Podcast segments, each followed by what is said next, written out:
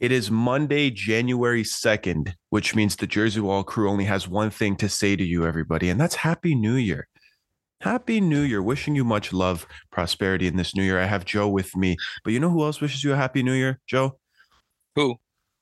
Friends of the show who always, always, always want the best for everybody. Okay. You know who it is, Joe? It's our friends over at ElmontYouthSoccer.com. See, Happy New Year's isn't just extended from us. All right. We, we, the words just mean something. But when you're really offering something up to another person, that's when they know that you truly want them to have a great new year. We at the Jersey Wall want you to have a great new year by assembling your very own Jersey Wall collection. And Joe, when you go to ElmontYouthSoccer.com, bro, tell me, Nathan, start doing exactly that. Oh, wow. Get this. Tell Get me. this. We have a yearly offer that is doubled down in January, and that's the promo code TJW10. You know what promo code TJW10 at checkout does for you, Joe, over at ElmontYouthSoccer.com? Does it give you 10% off, Nathan? Gives you 10% on your entire order. Imagine starting your year with money in your pocket mm. and a brand new Jersey Wall collection. Come on, man. It doesn't get better than that. You got to go over to elmontyouthsoccer.com right now. The link is in our description and enter the promo code TJW10 at checkout. You're going to support the show. You're going to build your very own Jersey Wall collection. And most importantly, you're going to save some of that money, that hard earned cash. Start off your New Year's right. Now, today, on a very special episode of the Jersey Wall podcast, we are going to discuss the top mm-hmm. transfers to keep an eye on in the January transfer window. We mm-hmm. hope you enjoy.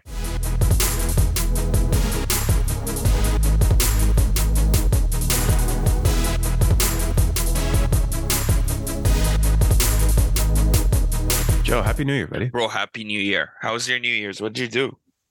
Yo, you know, it's just a little, I think at this part in our lives, you got to be doing house parties for New Year's. Like, and it doesn't Oh have to be God, like barn bro. burners. You're But if you're if you're paying money You're to go out on New Year's, if you want to go spend $34 on a cup of liquor, yeah. you know, like at midnight, because it's going to be everything's going to be three, four times more expensive on that day and that day alone, you cra- you're, you're 19, bro. Like that's what it is. Tell Yeah. me you're 19 without telling me you're 19.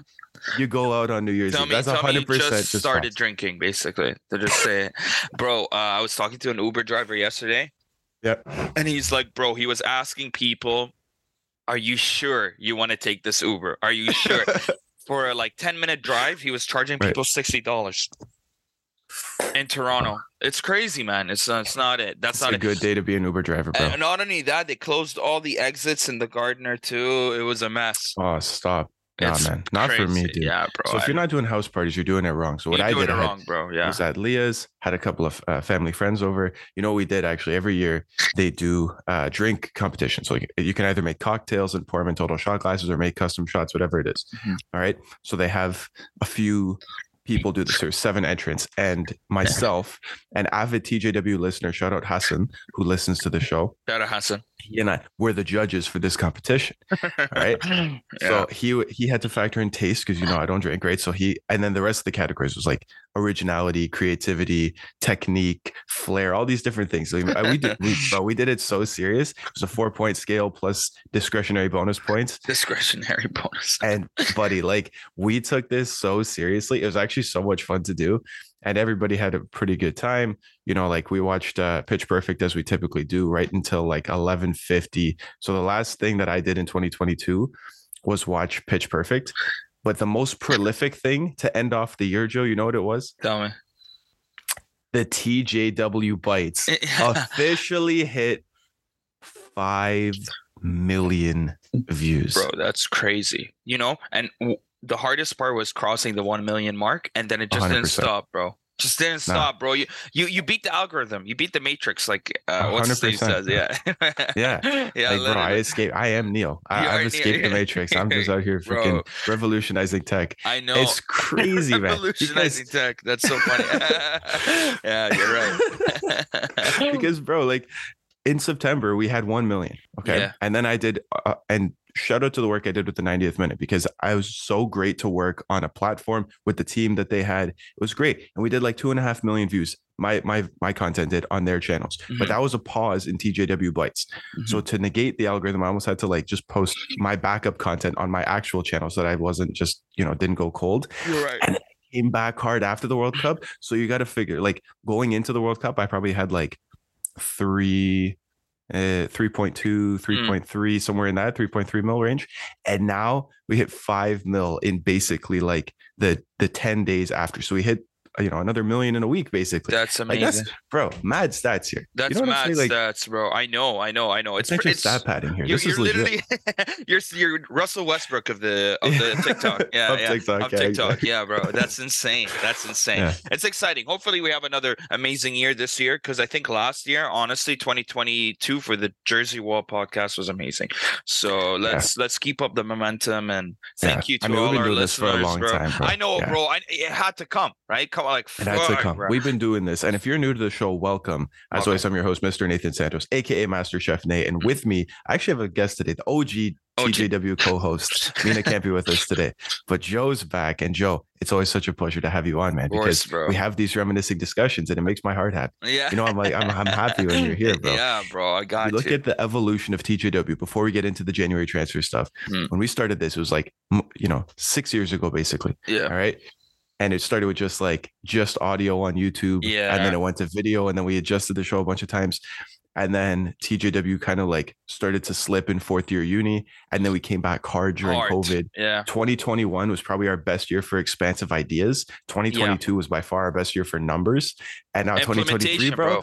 I know, I know, This bro. is what The- it is, man. now we have to write on this, you know, constant Oh, yeah. content, put it out It's there. coming. TJW, you know, Champions League didn't even end yet, so we got more content coming. Yeah, Yeah, man. This is just for this season. We're just like on this 18 month roll. bro. We are basically Karim Benzema. We're the like regenerated for one season. yeah, you're right. bro. Anyway, let's get it. That's basically a TJW production meeting. Welcome to behind the scenes of TJW, everybody. Hope you enjoyed that little bit. yeah, for Um, sure. Listen, when January rolls around, there's only one thing to talk about. right? 100%. I, I'm I'm less interested in the games that happen in January because the implication isn't as high. Because the table will vary across 38 weeks. We know that. Yeah. Right. We're going to talk about teams in form when there's weeks to do that. We can talk about what happened over the Christmas break and on Boxing Day, and you know the last couple of games. Fine. Mm. But for me, the stories are what carry TJW. The stories are what we got to talk about because, bro, the January transfer window has officially opened which means players are going to be on the moves. And I freaking love transfer season, So do right?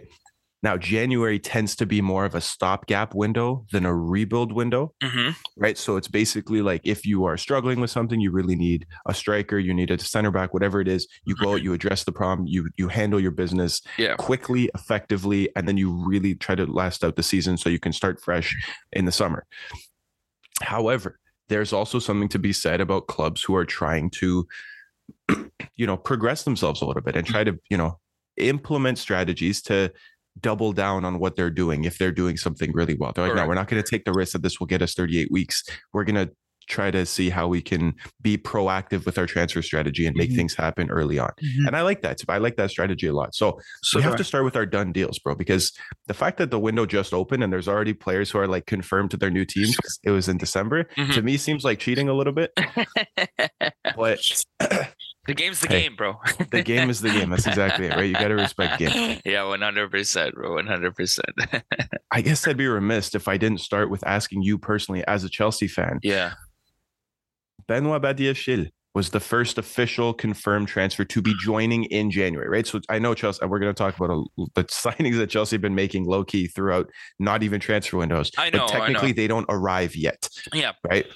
Which is why I want to talk about Badiashile because Badiashile will be leaving Monaco. The 21 year old French Mm-hmm. center back will be joining, left footed, by the way, tall, strong, athletic, composed, brilliant. I've been talking, you guys know, I talked about Benoit Badiashile on this podcast since he was 19 years old, going to Atletico Madrid in our first rebuild, Mm. like two years ago, That's basically. Yeah. Right. I've been a big fan of Benoit Badiashile for a long time, Mhm. and I'm glad that he's finally getting his own. Right, he's he's getting his respect now. Now he's going to be moving to Chelsea, and I think that will give him the exposure. I think that'll give him solidity is probably the wrong word because Chelsea are always kind of in mm, not just mm. shambles, but it's it never seems composed at mm, Chelsea. Never, never, never. It's only I for think one this season. is one. Yeah, I, I think this is one that will largely help with the composure element to know, okay, we don't need a new center back here for a long time. This Yeah. dude will be good enough in this position for years to come. Dude, he signed a contract until 2029. That's a six year deal because That's it's crazy. 2023 technically. Yeah. But doesn't 2029 feel like it's 10 years from now? Yeah, literally. it like, does. buddy, come on, man. That's a long term contract. So, what do you think about this signing, Joe? I'm excited. You know, um, I can't tell you I'm an expert, although I did watch uh, one expert. game and it was with you. yeah, you're the expert on this. Uh, PSG Monaco, and that game was amazing. You remember that? I think sometime Mm-hmm. Yeah. in the summer, but it was amazing. It was really nice, and he was playing, and he was just pretty good. But you know, uh, just to bring it out, like the age 21. You know, that means to me getting another center back only means one thing. I think Thiago Silva is done. You know, like that's the only Yeah. reason why. And he, it, it hasn't been public yet, but like after the World Cup and everything, I think it's like, you know, he's like, forget it. Like I, I did it all. Like I can't do anymore. You know, I won the Champions League with Chelsea, and I, I really hope for Thiago Silva's sake he. Not only maybe if he doesn't stay an extra season, but becomes part of the coaching staff because he immediately Yeah. slots in. Okay, uh, any, anyone would take Thiago Silva as a defensive coach, right? So I mean, You'd it- be it- stupid not to. I know, bro. So i- it's it's following up the vision of Boehly trying to make a very young team. He even mentioned that he wants it to be similar to Arsenal and Arteta's system of under Mm. like under 23, like having the youngest squad and stuff like that. I Yeah. understand that. I definitely understand that, but you do, do need some experience. And Arsenal are on a tear right now, which is you know good for the, not screw them, but like No, we're gonna talk about them. We'll talk about like, them later, Yeah, we yeah. have room for them. Yeah. I know, but um, overall, another center back to be honest, because I, it, it's hard for me. Like I don't, I don't know what to. s- I don't know how we're setting up. I mean, recently Mm. we've been setting up with four in the back, which is good. Um, gives us a lot more time in midfield and stuff. But like we saw yesterday in Nottingham Forest, it, it- Chelsea's kind of like in a shambles right now. Not in a shambles, but they're really trying to find themselves, right? Yeah, You know, we have They, don't have a strong identity right we now. don't have an identity at all. We have new players coming in. We have an old guard, and we also have a very old guard. You know, who've been here for a while now. So like, Mhm. The system's different. Like, uh, Yeah. everyone's used to playing different ways, and I think we need to offload some players. It, it's a whole thing. But I'm Yeah, excited. your squad is gigantic right now. it's now, huge, bro. man. It's huge. Like And the it- thing is, your academy is so good. I know Like it is. your academy is so good, but It you're is. also buying prospects, and then you have Yeah. established prime players and old players. You have Yeah. like basically four teams Yeah, right now literally. in your first team. yeah. Uh, Like it's it's, it's too cra- much. You It's have to too trim much. It's too much, Yeah. and um, you know, uh, instead of it becoming a positive, it's to our detriment. You know, like we Yeah. have half of the Premier League starters are Chelsea loanees or something. Like it- it's Mhm. just crazy. You know, Levi Colwill plays for uh Brighton or whoever. Like, it's just too much, right? And um, And then some of the strategies have been poor. Like Conor Yes. Gallagher was great at at, at, uh, uh, at Palace, yeah. and then you brought him back, and it's like, dude, he's not going to play. He's not Chelsea caliber. Like let the, like let him sell let him, right? Like let him move on. Either sell him or loan him out again because like he played yesterday. And to Yeah. be honest, like he had one or two good passes, but Conor Gallagher can't play like in a more defensive role because he lost the ball like so many times. So I mean, it's a whole thing, and Chelsea's identity still needs to be built under Potter. And for Potter, this is a new thing, completely new thing. I don't think he's used Yeah. to having that type of caliber players, and I don't think No. Todd Boehly understands that just quite yet. But listen, man, we changed everything. This is all a learning process. I'm telling the most like um I'm telling the most impatient fans, impatient fans to Mm. be patient. So it's like really difficult. Like Chelsea fans are impatient, right? Um, but I all Yeah, I can been do right instilled in them for you know For 20 years 20 basically. years, you know, like we're doing shit next year, we'll win the Champions League, you know, stupid stuff Mhm. like that. But you know, it's stupid, but like there's no stability. And I think this Yeah. is the real time to see if we can get stability. We saw what happened to Arsenal, except Arsenal didn't have an owner that backed them. You know, to Mm. be fair to Todd Boehly, he's coming out. He's like, bro, a splash. Like, I'm literally Yeah. here to go all in.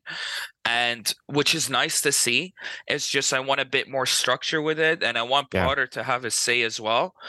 And I, I just I'm not here for the big price tags. I'm more of what fits the system at this moment because Mhm. if he's a young if you get a young guy just like the 21 year old for 30 40 million however much we got him that I like that. I like I like transfers like this Bro, because Badiashile for 38 million is a fantastic signing. you see Like everything about that. And the thing is that the Chelsea of it all yeah. will start to, you know, poke because then you still have the Josko Gvardiols of the world. And you're like, well, are Chelsea out of the race now? Mhm. Because in theory, yeah. You Yeah. just signed Badiashile. Like, Yeah. there's no reason for you to go sign exactly. Gvardiol now. Yeah. But it wouldn't surprise me if Chelsea did. And then I'm like, well, why? Why? Like this is way too much here. You have to slow because then it disrupts the tempo of the squad and the cohesion. Where Graham Potter, who to be fair is excellent at elevating the level of his Mm. players, very good at that, but used to doing it in a much much smaller squad Yeah. setting. It's like if you give me, you know, the starting eleven and like maybe two three other players who I can work with, Yeah. they will be the ones to progress, and then I will sell them on. And then, but it's always like bring one in Mm. and one moves on. Now it's like if Chelsea are meant to be the destination, players have to hit the the peak of their powers all under you right now. Yeah. So I, like I get the vision of the long-term plan for the club. Correct. I think that should be with Graham Potter at the helm, to be honest. I think he's going to be great to elevate a lot of these players Mm-hmm. to that level, just like Arteta did over the last five years. And the tactics will change as the personnel becomes more Yeah. stable and Chelsea just kind of chill a little. you got it. But like, this is a great just to like stand alone what this signing is. Mm. Benoit Badiashile, as a 21 year old, freaking four year senior, four years of senior first team experience, by the way. You know, like great player, learned from one of the best in the business, you know, over at Monaco. I guess the thing is with Monaco is that they were left exposed at times. So the way that he has had to evolve his game as a like teenage center back now coming into his own as a 21 year old and going forward now in the Premier League, because physicality wise, he can handle it. It's just, you know, getting used to different systems. And we've Yeah. seen this before with, let's say, like Sven Botman, because this was a, a huge comparison in the 1 for a while. Who's better between the two? I had this debate. I, I backed Badiashile for a long time until Botman proved me otherwise because Botman's a freaking just a wall. But Yeah. Botman was playing with Lille in a system that was very defensive. So he it. didn't have to he didn't have to be like expansive or, or try different things. Yeah. Whereas Badiashile was left way more exposed. So his actual defending had to be better. Yeah. Right. He had to be a better tackler, a better ball recoverer. I think that he's learned a lot of that.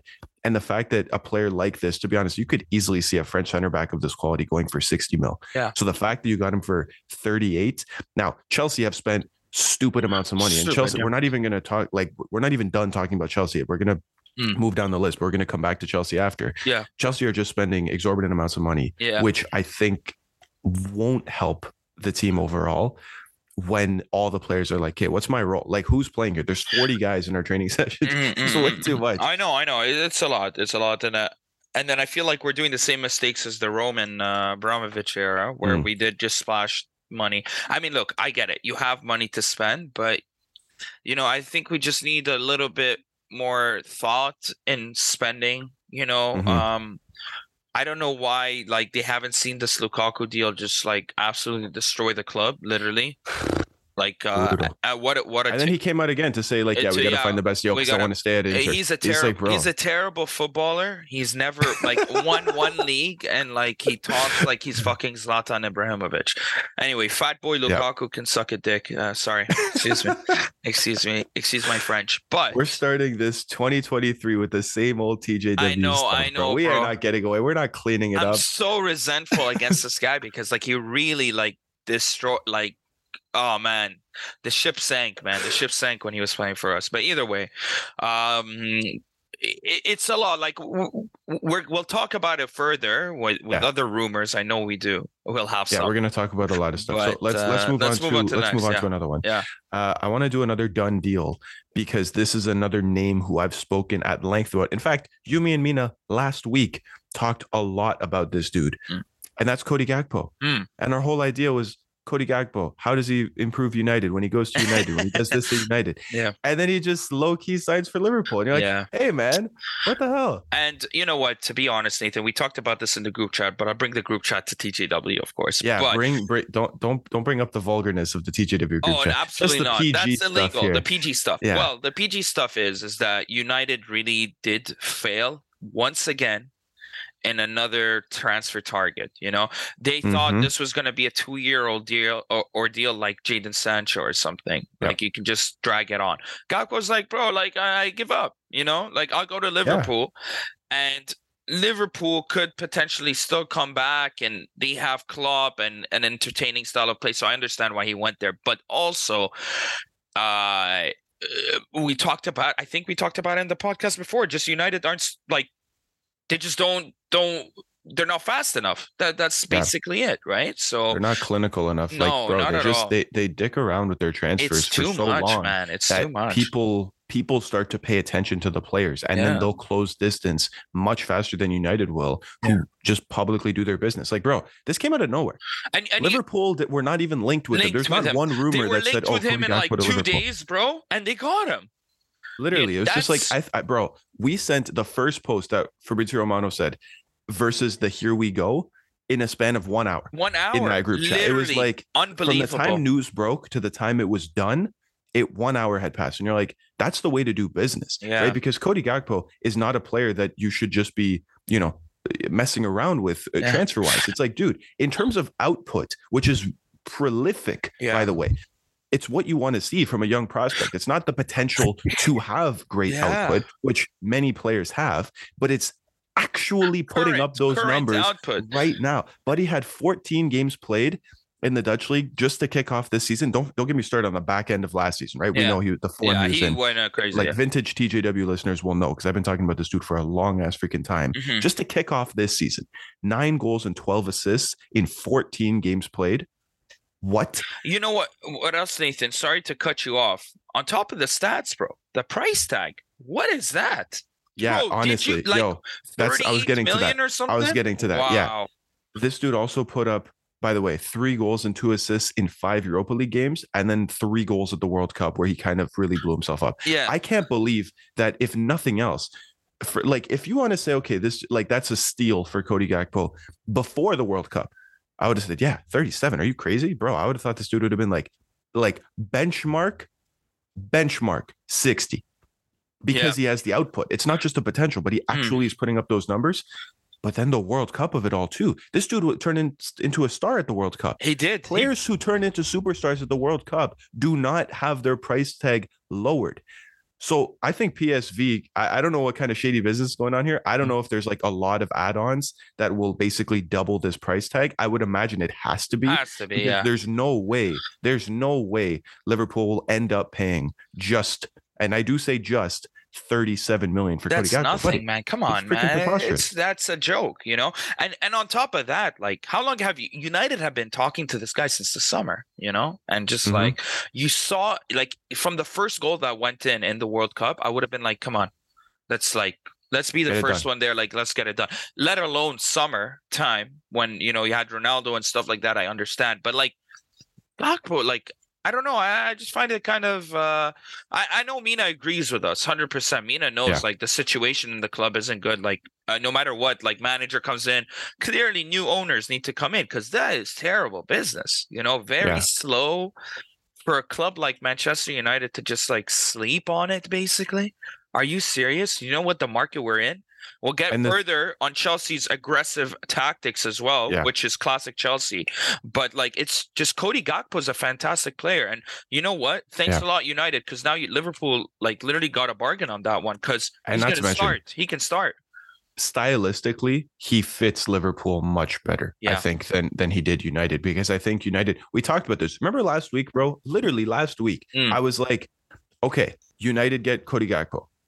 What happens? Mm. What's going to be different? Like, what's the strategy? Yeah. I feel like they don't have a strategy. And right. to be fair, when we get to the the the latter parts of this episode, when we're not talking about deals that are already done, but just potential, who needs them, we're going to talk about United and and what they need. But that's based on our perception of how they're going to play. Whereas I feel like United largely still don't know that because they're like, oh, he's good, let's get him. But it's like, but so what if you So get him? what? What are you going to do with it? Liverpool know exactly what they're going to do with Cody Gakpo. Exactly. Liverpool are going to go cool. Cody Gakpo can play wide. He can play, but not preferably, right? Yeah. He's a very direct player, but he needs the ball, so he can play the ten in a in a link up play style. Like he's Hmm. phenomenal at everything, right? He's he's the focal point of attack. So if you want to play him as a false nine, done. If you want to play him off the left, done. Done. That's his primary Yeah. position for PSV. He just needs the ball and he makes things happen. And he's fast and he's tall and he's direct. and he can It- it shoot, really- and it really footed. Yeah, bro, it screwed up the league. Damn good player Yeah. that Liverpool went and got. And Liverpool do largely good business with Correct. a few overpayments. But I mean, if you dollar cost average this, to be fair, Darwin Nunez for what 85 and then Cody Gakpo for 37. Yeah. Right. If you just balance this out and you got both for 50, all of a sudden now that looks like really good, Good business. business. Yeah. Yeah. You know what I mean? Because now you're not. So I, I think just over, and I don't like praising Liverpool at, at all. In fact, I hate Liverpool. I think they're stupid, and I want them to disband altogether. But damn, that's actually really good yeah, business. they're for them. doing pretty decent. I mean, overall, like, uh, you know what? It's it's Gakpo going to a more um structured system that, that Mhm. it, and it's no fault of united you know they're still trying to find themselves as well chelsea's Yeah. there right now right but it just like you know business needs to be a little bit faster that's all Yeah. Uh, let's do one more. I'm going to call this a done deal, Mm. even though we haven't officially seen the here we go, just because it really feels like a done deal already at this point, okay and the window only just opened. So I'm gonna I'm I'm gonna put my investment into this and say this is a done deal. This is going to happen, Mm. and that's Mykhailo Mudryk going to Arsenal. Mm. Now Mudryk is 21 years old from Shakhtar. I'm sure you've seen these rumors yes by now yes yes begging to leave the reason I'm so sure this is going to happen is that this dude is literally posting on his Instagram stuff about Arsenal. He's posting watching the games. Can't wait to join you guys. Like it seems like it's it's pretty well done. yeah It's really Arsenal's to lose now because I th- I don't think there's a race for Mudryk. I think No. Arsenal have pretty much done everything they need to. They just have to agree the fee. So as long as they don't do some stupid business where they just try to like undercut Shakhtar, I think that they will get this deal done. But there is something to be said about a, a lot of what this deal is because let's be real, if you're an Arsenal fan right now, you are on top of the world. Mm. I I know you won't, so I will. Mm. I will praise Arsenal a little bit here because it's getting a little bit uncomfortable for me how good Arsenal are. Because over the last few years, we've seen them have to adjust tactics based on not just opposition, but like their own, you know, shortcomings, right? It's like they didn't have the players to play the way they wanted to, so they had to play different ways. This season, you just see them playing with the ball when they have their their ideal 11 out and they can do pretty much whatever they want. Like if they're going to be very technical in their build-up play, they're playing very city-esque. They're playing with inverted fullbacks. They're playing with wide areas going even wider. They're playing with midfielders pushing into into high roles. Odegaard's been sensational. Martinelli and Saka have been phenomenal. Like it's just overall, despite the fact that those are their best players by far. yeah And then you look at the rest of their team, you're like, okay, well, Saliba's probably on that level too, but the Yeah. rest of them, like, why? Why are you guys like this good? You're you're you're overachieving so far. So adding players of the caliber of Mudryk, who we're going to talk about in a second, is very important. But just the way that Arsenal will do things, like I noticed this when watching the Brighton game the other day. They'll hold a pretty high line, right? And then just to squeeze the pitch. But then when they turn over possession, they all step up and push. Hmm. Even if they're already at the halfway line, they still push. And the reason they do that is because even if Brighton were to get the ball, they will have no avenue to do anything with it. They cannot progress forward because there is literally zero space now. They can't switch the play because by the time it gets there, Arsenal will have recovered. They can drop back. The only thing for Brighton to do in that moment is pass the ball backwards or laterally, in which case Arsenal then have time to reset and then come back and, and embrace to just be defending. yeah But it's just like it- tactically, that's phenomenal from Arteta because a lot of teams scramble. Mm. They won't all push up in the same way. They'll just be, you know, if one player doesn't do it, then you have massive gaps, and then that one pass and the and the game's done here. So I'm I'm very impressed by what they've been able to do. And so this leads us to Mudryk, who is dubbed the new the Ukrainian Neymar, right? Who's blisteringly fast. Mm. He's got seven goals and seven assists in 12 games in the Ukrainian league, which you might go, okay, well, what does that actually mean? Like, who cares? In six Champions League games, he's put up five goal involvements, three goals and two assists. that's very good He can play.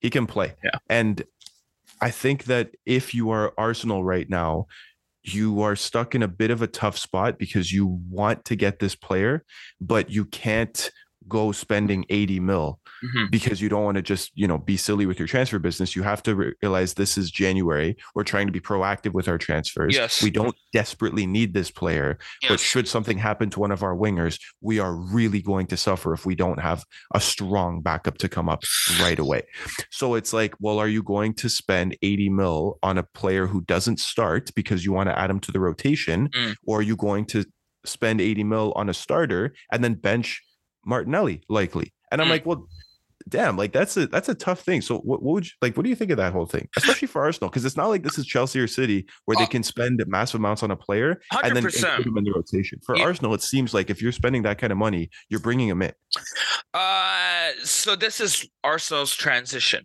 uh to a, Yeah. a bigger club. Than their meme meme status because this is what it allows And now. their meme status. yeah.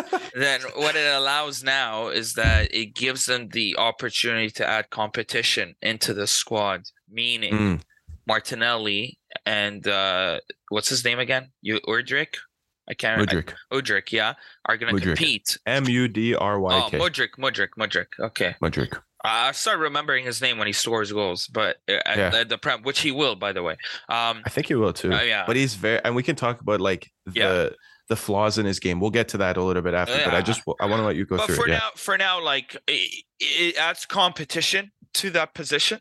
Uh, only it oh, it can either go one way, two ways. One of them becomes amazing, and the other like falls off completely, or Mm. both of them keep fighting to elevate their game for that one position that you don't even know which one to pick. Which Chelsea, Yeah. we've had a lot of positions like that at Chelsea, and I'm hoping that the same effect happens with Chilwell and Cucurella once Chilwell's back from uh from injury. But I think good Chilwell's gonna bench Cucurella into next fucking into year, next 300 years. Chilwell is by far better, but uh, either he's way, so good. he's Such so a good. different style player. I know, That's a, I that's know, a know. discussion for another day. another day. But um, but this adds more depth to Arsenal and uh, Yeah. key key positions with Martin. The wing positions are the most key positions, I think, because Saka tears up this league, bro. Saka respects to that guy. You, Yeah. You're you're tearing up the league, bro. And, and you know what? I think like we can argue what key positions are key and everything like that, but just adding more depth, which we said in the last episode that Arsenal, if there are one or two pieces, if one of them get hurt, especially in the midfield, they'd be Yeah. like done. But right now, as we're watching them, I don't know. I think the system is so good. The, uh, like Arteta's system's so good right now that it's like allowing whoever slots in there to do the job because I even think Mohamed Elneny can do great in that in, the way they're playing. And don't don't Mhm. mention you know the center backs with Saliba. Saliba's a rock, man. I just Yeah. found out he was Lebanese. Did you know that, That's your boy. bro? No way. He's one of your own. No way, not my own, bro. I saw I saw a video of him touching willies, bro. That's kind of that's kind of crazy. But-. I know, I know, but he's I a forgot that fantastic happened. player. To be fair, Yeah, I know, I know. he had to be iced out of the limelight for a long time to forget that. yeah, You know what I'm saying? Like, buddy had to fully recover from fully that. recover. Yeah, well, he recovered pretty well. He's uh he's maybe top five center backs in this Premier League right now. So if not He's top three, very, very good. He Yeah. did make a big mistake against Brighton, though. But I mean, you're going to make mistakes. come on, man. right? Like, Brighton is Things uh, will happen. yeah. Things will happen, and and you just have to understand that that that's part of the game, right? Like, Yeah. nobody's nobody's going to be perfect. There are still gaps in Arsenal's system that are Mhm. limited by the caliber of player. But even still, you look at City, who have much better caliber of players, Yeah, and City can make the same mistakes, right? So it's just mistakes happen because it'd be disrespectful to opposition to say it's impossible for anybody else to even get anything off. We against. always say this, Nathan. Like eh, Right. it's a you have to learn the game, you know. And Saliba's age, he's such a young player too. like you're you're gonna you're gonna learn from these moments as well. But uh back to Mudsek, like I think it's a Mudryk, whatever the fuck. I mean, yeah, good way. You know, Mr. Shakhtar, he's good. Yeah. we'll see how he is good. performs. Yeah. My my concern with him is that with the way that Arsenal are playing, the way that Arsenal scored, I think it was their fourth goal this weekend. it was their four, four two, right? That's how it ended. yeah, yeah. with with Martinelli and Saka just basically sitting on the half point, like on the halfway point, while all of Brighton were pushed up and Yeah. just they were alone.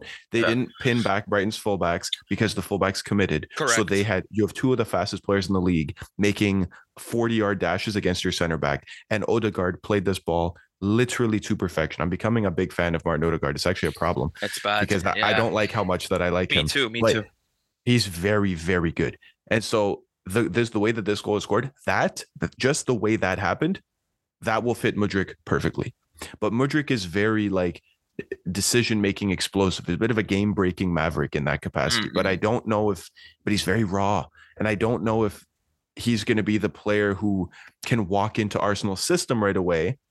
It seems more like they will be paying this fee, whatever it ends up being, but it will be expensive because Shakhtar know they're like, buddy, you want him. We're willing to sell, right? Because he wants to go. But if Antony is worth this, and if Darwin Nunez is worth this, and Jack Grealish is worth this, like, damn, bro, th- th- don't let the fact that this dude's Ukrainian hamper his transfer value. He's a Hmm. very, very good player. So they're going to need, I would say they're not taking less than 60. I would say that Arsenal will probably have to pay at least that plus some bonuses Hmm. to get him in. At which point he will not start. He will be a player who is very good in transition, but will not start. And maybe for the future he will be a great player. But that's it's interesting to me to see that Arsenal are there in their you know in, in their end game which would i i guess be winning the premier league and, and being like consistent not just top four contenders but you know winners of the league which is very very difficult to beat by the I way know. like it's going to Yeah. require so much investment and so much squad like content and everybody understanding their role but understanding if you're coming in to be part of the rotation is not to be uh, not to be a bad player like jack Grealish at city plays pretty frequently but he's not a starter No, he's not. like you wouldn't say he's a starter but he No. plays a lot But he does play You know a what I lot. mean? Yeah, yeah, yeah. but so you're like, well, the hundred million transfer fee is a preposterous amount of money for somebody to do that role. But then you go, yeah, but is it? Because you Mm. know, like that's just like it. Like fees are almost obsolete nowadays, know, right? I Like know, people are that's going to pay thing. anything, yeah. you know, to get to get what they need. Anyway, I want to move on from these done deals because we still have so many transfers to actually look out for. Mm. We've gone on so long talking about these done deals because Joe, it's just so good to talk It's to you, so bro. good to, uh, to talk to you too, bro. That's what I'm talking about. Let's go through it. We're going to move on to the next section, which I'm calling World Cup gems. Okay. So these are players that they've been very good for a long time, largely, but the exposure of the World Cup put them into another stratosphere. And Yeah. now, in January in particular, people want to capitalize on that momentum while it's fresh in their mind. But not just them, the clubs too. The clubs know that they will probably get top dollar if they're looking to sell these players. And I think the top name on the list, and normally I would build up to number one, but I think it's just there's no point evading it. Enzo Fernandez is clearly the most sought after pro- player Without a coming out of this World Cup Without a because doubt. but 21 years old from Benfica. Benfica signed him for like 10 mil, by the way, What a fucking Eh, bargain. because Benfica just know and and I've talked about Enzo Fernandez so much, and I got to see him play live. I got to see him score live on a volley actually at uh you know at Benfica at the Stade de Luche. So that was pretty cool. But this dude, all heart, all brain, all energy. That combination doesn't exist. It simply doesn't exist. And if you were following the 90th minutes content and my stuff on Kickback, you will know that I was talking about Enzo Fernandez starting from the very, very first game, and he didn't start in the first game. Literally. And I thought yeah. that's ridiculous. Like, there's no reason. For, the only reason he wouldn't be starting today is if you don't know what he actually brings to the table. correct. And I think as soon as they saw what he brought to the table in that team, he Uh, never left again he didn't. knew he that did he not. was go- what he was going to bring because like i said the you can have it's almost like sometimes you can have like there you can have two out of these next three features you can have you know the the lungs you can have the heart you can have the brains but what are you going to have of those two are you going to be smart and energetic are you going to be uh, energetic and full of hearts but not smart or are you going to be smart and with heart but you have no energy right like there's eh, there's iterations of this combination Mm. it's so hard to get the middle of all this. Enzo Fernandez is the middle of this. He's a deep lying playmaker who Mm. runs 14 kilometers a game, but he never stops moving. And And when he has the heart. ball, he can win you the game by himself in midfield because he doesn't lose midfield battles, right? Like it's just such a phenomenal skill to have. And every team would benefit from this, by the way. But the most keen on this, because remember, if you're Benfica, you have all the leverage right now. They say, yeah, that's fine. His release clause is 120 million.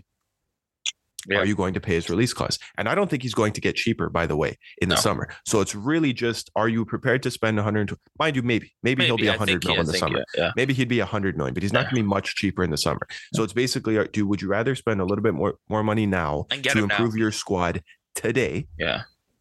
or wait to the summer and put him into into a into a new project? It depends who you are. The most like uh, the heaviest rumor here is Chelsea. Of course. Chelsea are, and I want to let you speak to this because I think that Enzo Fernandez, to be honest, and you know, like we're going to talk about many, many teams that could use him because every team could use him.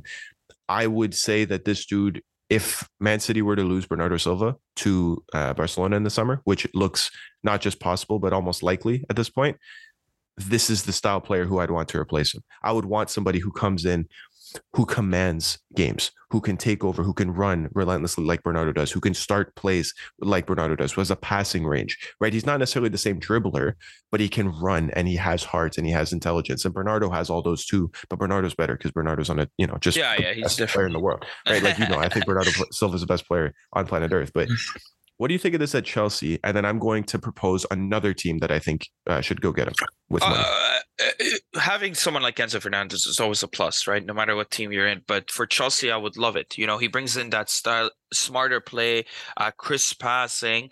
uh, something I believe Kovacic doesn't provide as much. And I love Kovacic because he's a workhorse. But when Croatians play for the Croatian national team, it's a different thing. When they come back to Chelsea, they're okay. They're good, but they're come with moments. And that's the thing, what I see with Kovacic. And I'm honestly, I'm kind of pissed. You know, like you were tearing up uh, with Croatia, you were going crazy. Back to Chelsea, obviously loyalties aren't there as much, but uh, either way, it's okay. It's okay. But um, on top of that, like I, I just think he adds something that Kovacic doesn't have, and I think the passing range is better with Enzo. But I both like them because he has a very similar type as that energetic workhorse. We need that at Chelsea. Okay. N'Golo Kanté was 100%. that. Kovacic was that. Those two at the midfield pivot last year when they were healthy, amazing. We remember it. We're like, bro, are these guys going to win the league? You know, blah, blah. Injuries came in to the whole squad. The whole squad got just injury, they broken, basically. We got Liverpoolitis, and then um, it was it was really bad. Um, but having someone like Enzo Fernandez, bro, he tore up the World Cup, man. You know, best Yep. young player of the tournament. This guy is a hundred million. What I think of the price tag, I'm like, yeah, you know, like I hate it. Don't get me wrong. Of course I hate it Yeah. because what comes with that price tag is lots of pressure. Lots and lots of pressure. But putting a pressure on a 21 year old, it's still kind of crazy to me, you know? Like Yeah. people didn't develop playing properly until like 25, 26. But now if you're 100 million at 20, buddy, you better hit it. Hit the ground, run it right now. And it's unfair. It's unfair. But I'm just the only thing I'm worried. Let's say we do sign Nathan. Let's say we do sign him to Chelsea today.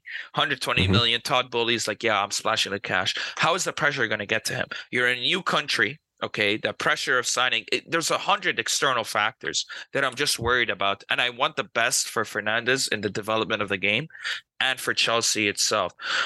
But I've got one for you. Tell I've got me. one for you. Tell me. Okay. Tell me.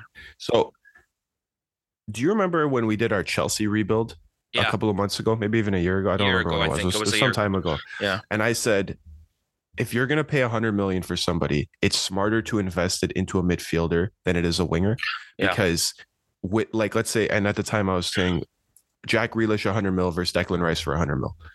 I think Declan Rice is a safer 100 mil because you know what you're going to get with what Declan Rice is going to do. And hitting the ground running is not necessarily the same as it is for a winger. For a winger, their output for 100 mil has to be ridiculous numbers Yeah. constantly. For a midfielder, it's can you do what we Need you what to we do. brought you here to do? Can Yeah. you win us games? Yeah. Right, like in midfield, can you make sure that we're not losing midfield battles? And I think that that largely is like m- more justified. Now, Yeah. the thing is, there's obviously exceptions to the rule because you bring in somebody like Paul Pogba, who's a very flashy, Yeah. like that. That was the first hundred mil. 100 It was the expectation was that he was going to get 40 goal involvements from midfield, which is Literally. preposterous. But for Declan Rice, it wouldn't be. Yeah. I think for Enzo Fernandez, it wouldn't be too. Which brings me to this, Joe. I will ask you this: Look at because it looks like N'Golo Kanté's come to the end of his Chelsea career. I- I mean, I thought so, but apparently It not. looks like Yeah, it, right? yeah. Like because he's he's always injured now. He's you know like the thing is a player of that style can't play for 15 years. no he's way, going to no have way, like no way. 10 at the top, but it's just like the, eventually the miles will get you Yeah, faster than it would for somebody tired, man, different, for sure. right? It, would you have paid 100 million for what you for what you got out of N'Golo Kanté? One hundred percent. You're right. You would have. Yeah, yeah, exactly. yeah. That's kind of the thing that I'm looking at with Enzo Fernandez. Sometimes it's worth it after the fact. And I think that Enzo Fernandez can contribute.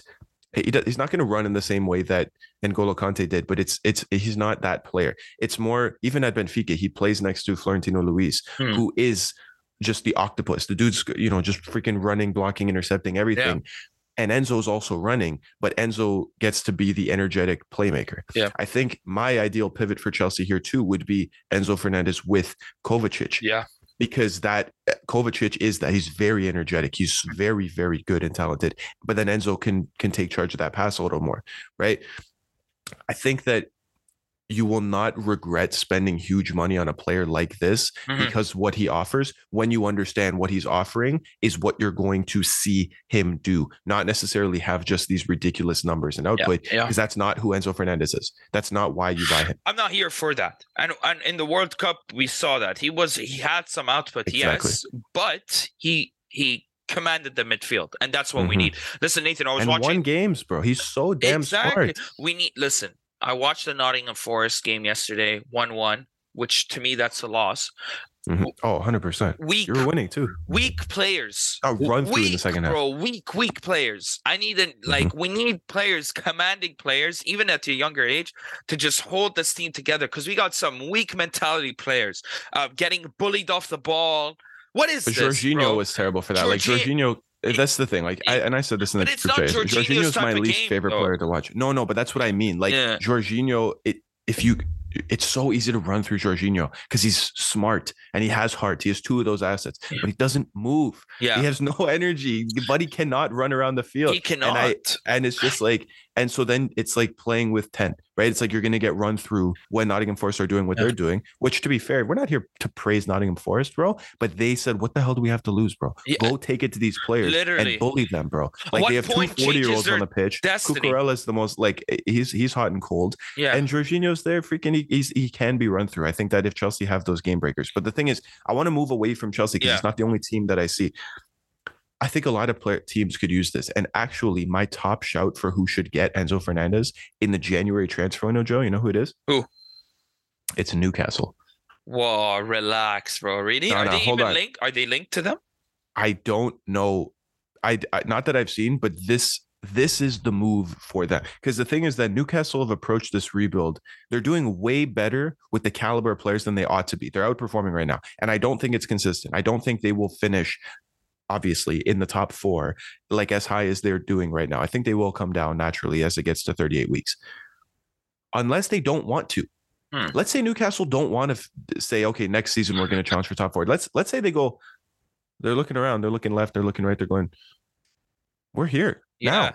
Yeah. Like we're like, why shouldn't we take advantage? Chelsea are rebuilding right now. United are, are hot and cold. Liverpool started with a disastrous front end to their campaign, right? Like Spurs are spursing. Yeah. Arsenal are great, but that means Arsenal are going to lock up one of these spots. So will City. Yeah, Buddy, we might be able to make it right now. Yeah. And I think if they wanted to do that, they would have to go get Enzo Fernandez. Because Joe, could you freaking imagine if you had Newcastle's midfield had Bruno Guimaraes and Enzo Fernandez? Uh, Forget it. They're yeah. winning the Prem, bro. Like they could actually win the Prem. It seems silly. Right. Bruno Guimaraes does not lose games. Bruno Guimaraes is, I think, largely responsible for why. And it's Eddie Howe. It's Eddie Howe. It's, It's Joelinton. yeah. It's it's it's um you Even know even Almiron, Yeah, has stepped what up the- into my. what It's Sven Botman. they haven't bro? What is going on? They haven't lost when Sven Botman's been in the team. By the way, Yeah, there's many many reasons for why Newcastle are elevating their game. Not to discredit any of that. Bruno Guimaraes was the the the cornerstone of that. It was last January. It was one year ago. They started that. So don't tell me they can't go make massive moves in January. They did. Guimaraes came in in January. Guimaraes is a game changer. Guimaraes is the heart of the team and the reason why they can do that. I Joe, I physically cannot imagine a team that had Bruno Guimaraes and Enzo Fernandez in the same thing because Guimaraes is relentless. He's so freaking smart and he never stops moving. Mhm. But he's brilliant. He's not like poor technical quality wise either. He's he's more defense oriented than attack oriented. Fine, but actually, I want to pitch to you one more. Wait, I want to talk Enzo Fernandez, and I got one more name for you because I actually think they should do it. They should sign two players. I think if Newcastle went out and got these two players in January, Time like forget it forget it, bro. It would just be preposterous. Enzo Fernandez is one of them for all the reasons we outlined why he would succeed at Chelsea. I think he would do tenfold at Newcastle. yeah, He not only does because in the in especially in the Eddie Howe system, like this team is on the rise. Chelsea, for what they are right now, it's very volatile. Yeah. Right. It's it's scrambly. You know, you talk about pressure on the kid. It makes sense because you go in and it's another name in the in the team now. How, how well is he going to hit the ground running? At Newcastle, you go, okay, you're replacing Matty Longstaff, brother. Like Enzo Fernandez Yeah, knocks yeah, yeah, yeah. Longstaff out of this team. He will play.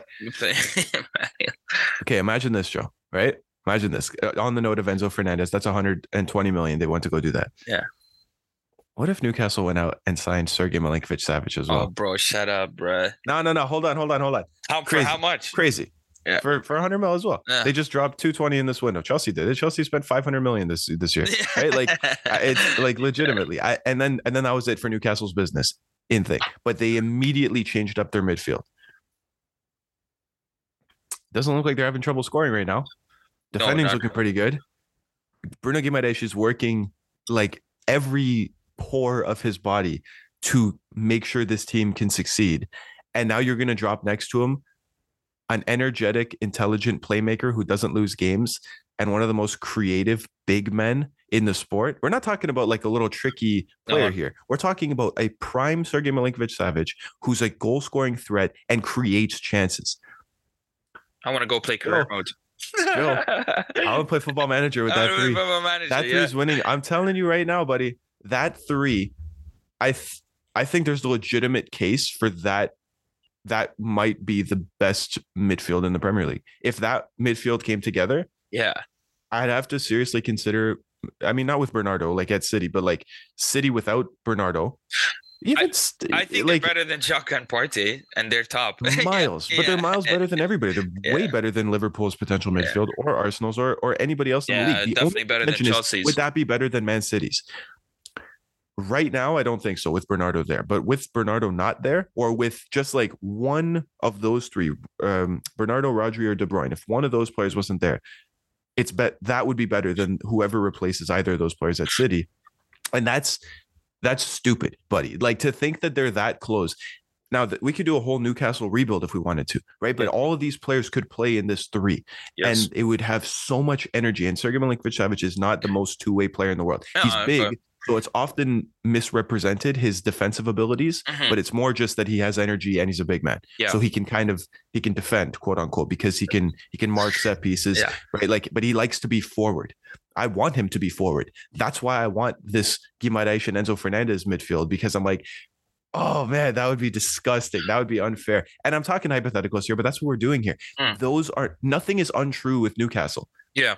Newcastle can make things happen like They can that do whatever. because they're they're kind of in that spot right now where they can just decide do we want to spend the money on these type of players That's newcastle seems to have a clear identity for their project so i don't know if i don't think that that would happen i think it would be ridiculous to think that even one of those signings let They're alone doing it both slowly, bro. Yeah, hundred percent.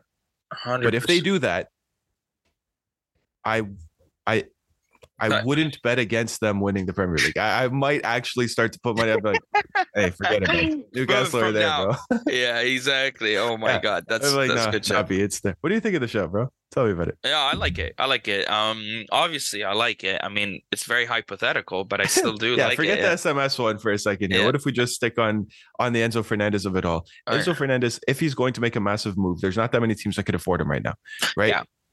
Right. So it's who's Oh, going to well, pay maybe- 120 maybe million. Newcastle are, could but because like they have that investment. exactly. Maybe there are Barca teams, sure as hell but can't. just, Madrid won't do it in January. It'll be Chelsea. Yeah, City won't do it unless they lose somebody substantial.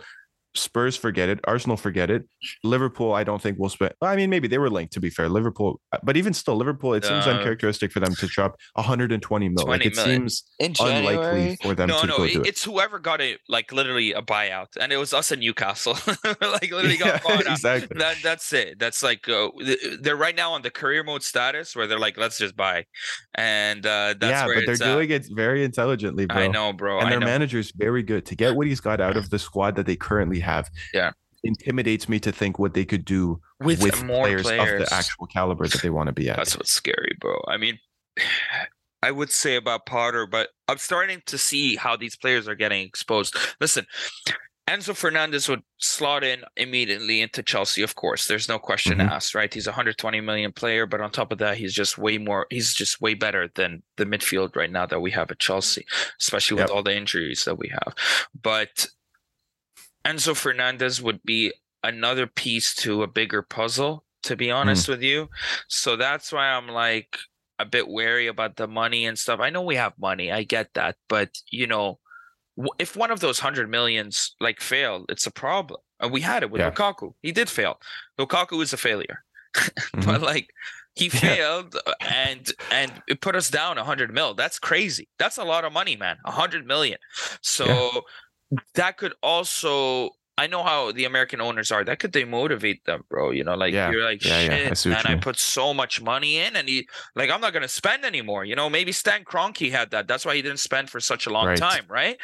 And I'm worried about that, okay? Because this isn't American sports. You can't just trade them away or something like that, Yeah. right? Uh, take the Yeah, salary to get cap away. contracts off the book to get contracts off the books is a big deal. It's a big, big and, deal. Hundred million. No one's gonna spend that for Lukaku nowadays, let alone thirty million. No, forget it. You yeah, know, like it's 30. I think you'd probably take a risk on him for 30 if Inter wanted to buy him back, but like Yeah. that's still a 70 million euro loss. You lost. That's that's crazy, pre- pre- man. preposterous, bro. That's crazy. Just like throwing 70 million. Think of what 70 million is. Yeah. Just throw it in the garbage, bro. It's That's done. what I mean. So it is, That's it's kind of big deal. scary, and I'm kind of worried about that. But I I'm all for it, bro. I love Fernandez. I love what he did. Um, you've been calling his name pre World Cup. You know, pre World time, Cup, bro. and we have receipts on the show. So. If he leaves, it really fucks up my Benfica shout, though. I know it does. I it does. fully I- said I, was literally thinking of your to- uh your Yeah. Benfica shout the whole time. My prediction for those who don't know, in August, I said Benfica will make a, an Ajax esque run into the Champions League. I was Yeah. like, they will legitimately Yeah. make the semifinals, and then they topped a group with PSG and Juve and everything. I'm like, dude, I, I'm telling you, like, I. It seems like like I'm just talking out of my ass here, but I No. knew that this was going to happen. This was not a bad prediction gone right. Hmm. This was a meticulously thought out reason why they would succeed. Enzo Fernandez is a large, large part of why that was true. So if he lives in January, that really derails my prediction here. but I probably should have factored in the World Cup of it all, which I didn't. I took I took it as just a face value. This is what the season will be. Because uh, let's be real, if the World Cup doesn't happen, he stays the whole season, Mhm. right? Like the World Cup put him on the map here. If the World Cup happened in the summer, he would have moved uh, in in the in the summer, definitely, definitely. That's where we're at. Let's anyway, I want to move on from Enzo Fernandez because I still have got a lot of names here to get through for us, just with our World Cup stars. Another one is Joao Felix. Joao, huh? Joao Felix, a 23 year old from Atletico Madrid. Have you ever heard of him? Oh, I got his jersey over here, buddy. Oh, Another of Benfica product. He's Yeah. actually listen. Joao Felix has been, I think, safe to say, underwhelming for a long time. A little bit lackluster. Like You know dude what? was purchased as the Golden Boy for 126 million, and the expectation was that he would tear up the next team he played at. But stylistically, from the moment he arrived, I'm like, why? Why Atletico Madrid, I- bro? They're they're defensive. That's not going to work for him. One hundred percent, bro. And I, don't think he was that. probably promised. I think he was probably promised. We are going to adapt our style of play to your game, and we want you to be the focal point of our attack because we see you elevating your game in this capacity where you have a defensive unit behind you, but you are Mm. bringing people into the team. And what Mm. happened was they just asked him to play second striker here and there. They asked him to play left mid at times, where it looked like he was playing left back because because Atletico Madrid don't want the ball. Yeah. Now, Portugal, I was so critical of going into the tournament, but they actually surprised me a little bit at this World Cup because Fernando Santos, who is now no longer with the national team, Thank God. Thank God. Yeah, go on. hey, our biggest win since 2016, right? losing Fernando Santos. Yeah, Literally. He decided we were going to play a more expansive style of play. Now, that's everything I've been clamoring for for a long time. The problem is that we've had no experience or exposure to doing that. You know what I mean? So the the players, even Joao Felix, I think had a pretty decent World Cup, all things considered. Didn't look unstoppable at times. No. Didn't look miraculous at times. I think he was, he still had a pretty good World Cup. I think we got to see him w- with more possession than we're used to seeing him play with at Atletico Madrid, which dialed back the years a little bit. But it also showed me how raw Joao Felix still is. Mm. That he still needs a lot of improvement in his decision making and his one-on-one take-ons and stuff because he's phenomenal at that. But you just need a run at games in you to get that like that confidence in you to Uh, start beating those players. Because I think that at the Yeah. top of Joao Felix's potential, Mhm. the top of his potential is what prime Eden Hazard was, where he can take over games by bringing people in without necessarily having the most prolific of seasons. Yeah. All right. Now, that is very, very high level. And I don't think he's anywhere near there right now, but I don't think he's that far away. I just think that if you, one of two things needs to happen. Atletico Madrid needs to completely change what they do. And we've been talking about this since our first Atletico Madrid rebuild two years ago. Put him at the 10 i- with an attack style manager and let him do let him be Joao Felix. I think in that moment he takes over. Alternatively, play him at the false nine in a team that plays with false with with a false nine striker, but relishes possession. Because in transition he will light teams up, and in possession, linking up play and bring people into it, he will light them up. I think that he does that, but I think the fact that he moved for 126 million once deters a lot of people from even making bids because you can't bid 60 million on a player who once went for 120 which means is Joao Felix going to recover 90 plus million for Atletico Madrid? I think that's the benchmark transfer fee. And I don't know if anybody wants to pay that. Now, I've addressed a few teams that I think could do tremendously with his skill set, Yeah. but I don't know if anyone wants to take the risk on four goals and three assists in on, in six starts. Six starts is pretty decent, but 13 games played. Like his his La Liga return has been okay this season, but it hasn't been in the way that you think. It's been a little bit more stat patty. It's been a little bit more where he's not starting, and Simeone goes, "All right, Joao, show me what you got," and he just goes out there and plays. Like give him give him that ability to play. Un- and you unlock a different level of player who will grow into the player that we once thought his potential could reach him at. Yeah. But we still have to see a lot of those. So I have names for you, I have teams for you, Let's but I want to hear your thoughts on on him as a player and you know his his potential price tag being off putting. I always thought his move to Atletico Madrid was kind of career suicide at that point. Mm. I know, luckily, he was early on, very young, but the sty- stylistically it was a terrible move. You know, Yeah, For- and he got injured a lot. To be He fair, he didn't lot. play a lot. I understand, but still, that doesn't take away from the defensive tactics because we were playing 100%. Atletico when João Felix was there, and Liverpool did, and everyone did, and João Felix was alone up front, literally Mhm. alone, standing there, and they chuck the ball to him and see what he could do. Of course, that's not the style of play he has. He's not like Luis Suarez or whoever they had at some Oh. points, or Diego and he's Costa. not like Aubameyang or just like ridiculous pace where you can just yeah, play him off the shoulder. Like, it's not who he is. he's a more creative player as well. You know, so Yeah. um he's been wanting to move. Uh this is his this he needs to perform wherever Yeah. he goes next. And he and you know what? Unfortunately, before he had decisions on where he could go and he chose the worst possible decision. This time he doesn't really. Mhm. You know, whoever comes in, he's gonna have to commit.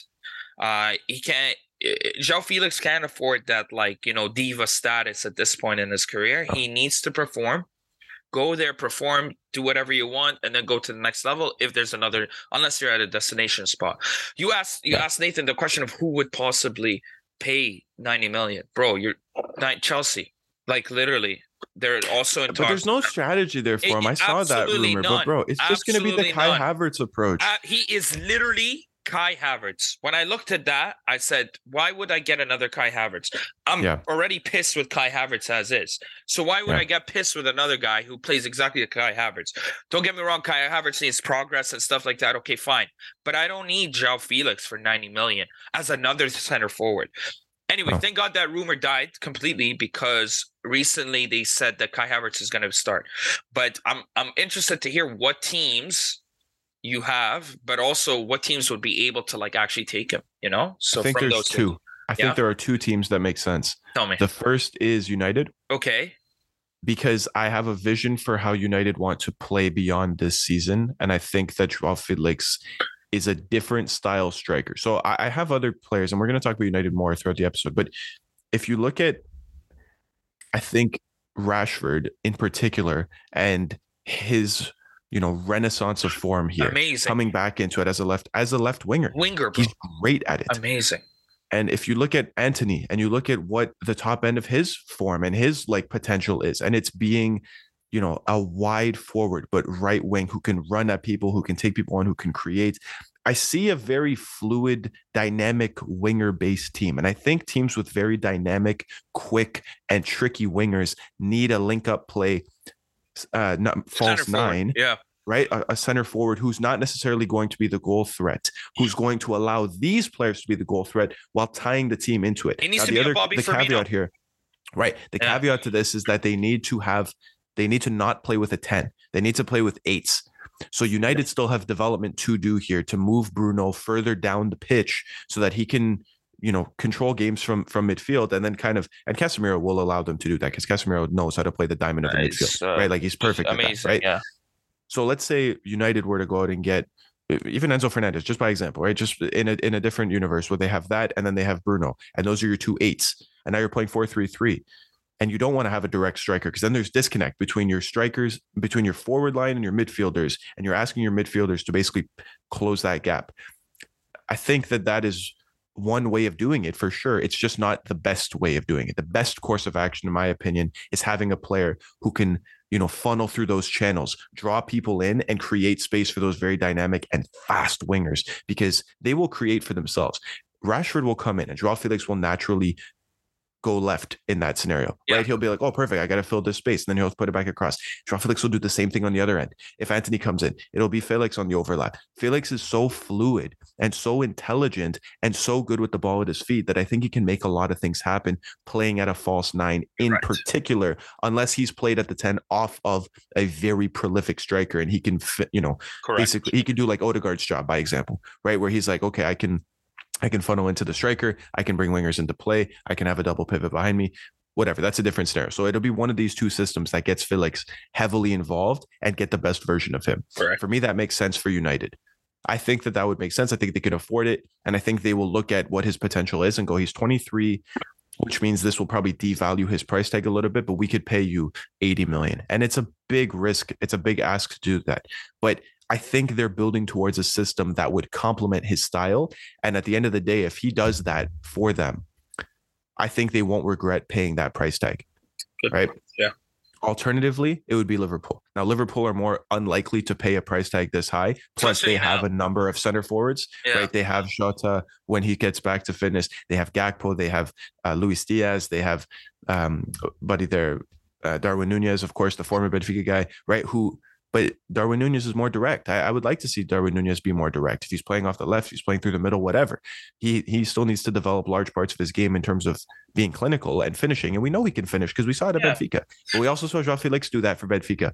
And then it's like, dude, you got to take the level. You got to take One the hundred next step. 100%. One hundred I think I think Joao Felix ultimately, you said it, being the Bobby Firmino role yes. is is kind of perfect for him. And if Liverpool went back to playing that specific system and style, Joao Felix would excel there.